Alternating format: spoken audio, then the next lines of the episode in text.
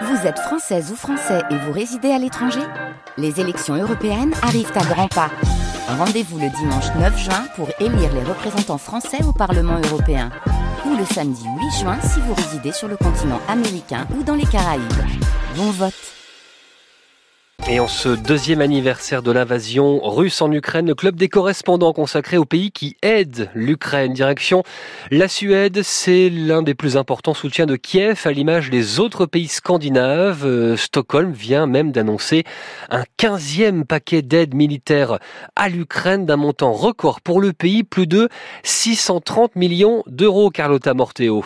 Oui, la liste inclut en plus des 30 chars militaires dernier cri Stridsfordon 90 qui sont envoyés conjointement avec le Danemark, plusieurs systèmes de missiles solaires et la Suède offre pour la première fois des navires militaires, 10 bateaux de combat, 20 pour le transport de troupes et de matériel, conçus pour naviguer dans des eaux peu profondes, un mètre de fond seulement qui devrait donc être utile à l'Ukraine, notamment sur les rivières. Autre nouveauté, un système de missiles anti-chars va être envoyé ainsi que des grenades à main et des ambulances le tout devrait arriver d'ici quelques semaines en Ukraine. Financièrement, la Suède a également investi plus de 175 millions d'euros pour produire des obus d'artillerie, des munitions dont l'Ukraine manque cruellement, on le sait.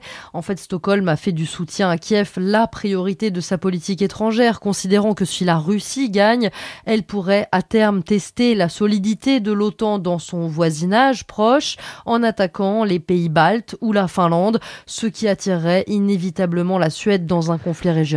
Et c'est cette même crainte qui pousse en fait tous les pays nordiques euh, à s'investir autant dans l'effort de guerre ukrainien. Euh, le Danemark, en tête, Copenhague y consacre 2,4% de son PIB. Oui, c'est quatre fois plus que la Suède, hein, euh, qui consacre 0,5% de son PIB à l'aide militaire et 0,5% à l'aide humanitaire, mais c'est bien plus que la France, dont l'aide bilatérale s'élève à 0,07% de sa richesse intérieure. En l'occurrence, le Danemark est le deuxième pays au monde à avoir le plus dépensé pour l'Ukraine par rapport à son produit intérieur brut. Le premier, c'est l'Estonie, qui a engagé l'équivalent de 3,6% de son économie dans la défense ukrainienne s'en suivent la Lituanie, la Norvège et la Lettonie. Et le Danemark a promis l'envoi d'avions de chasse F-16. Est-ce qu'on sait quand ils vont arriver en Ukraine?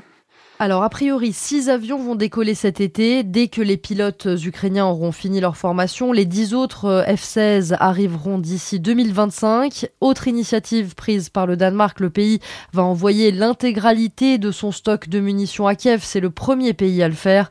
La première ministre danoise, Mette Frederiksen, estime que les Européens ne peuvent pas se permettre d'attendre que la production augmente, puisque l'Union européenne a admis qu'elle ne réussira à fournir que la moitié des obus d'artillerie qu'elle avait promis à l'Ukraine d'ici le mois de mars. Il faut voir que les dernières prédictions du renseignement danois sont plutôt sombres. Le Danemark considère que la Russie va tenir dans la durée et aura les ressources dans cinq ans à peine pour ouvrir un deuxième front en Europe. Des F-16 promis également par euh, les Pays-Bas. Merci beaucoup euh, Carlotta Morteo. Partons à présent pour le Japon euh, avec vous Karine Nishimura, le Japon où l'on se projette déjà sur l'après-guerre, sur la reconstruction de l'Ukraine et aux moyens qu'il faudra déployer.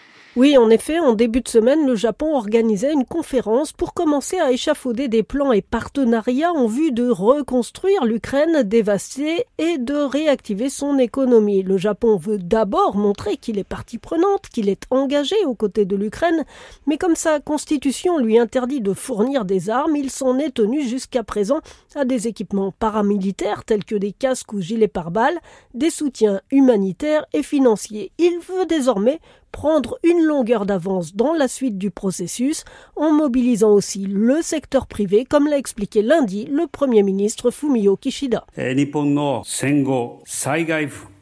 Le Japon veut faire bloc pour utiliser le savoir-faire de ses entreprises dans la reconstruction post-conflit ou post-désastre au service de l'Ukraine.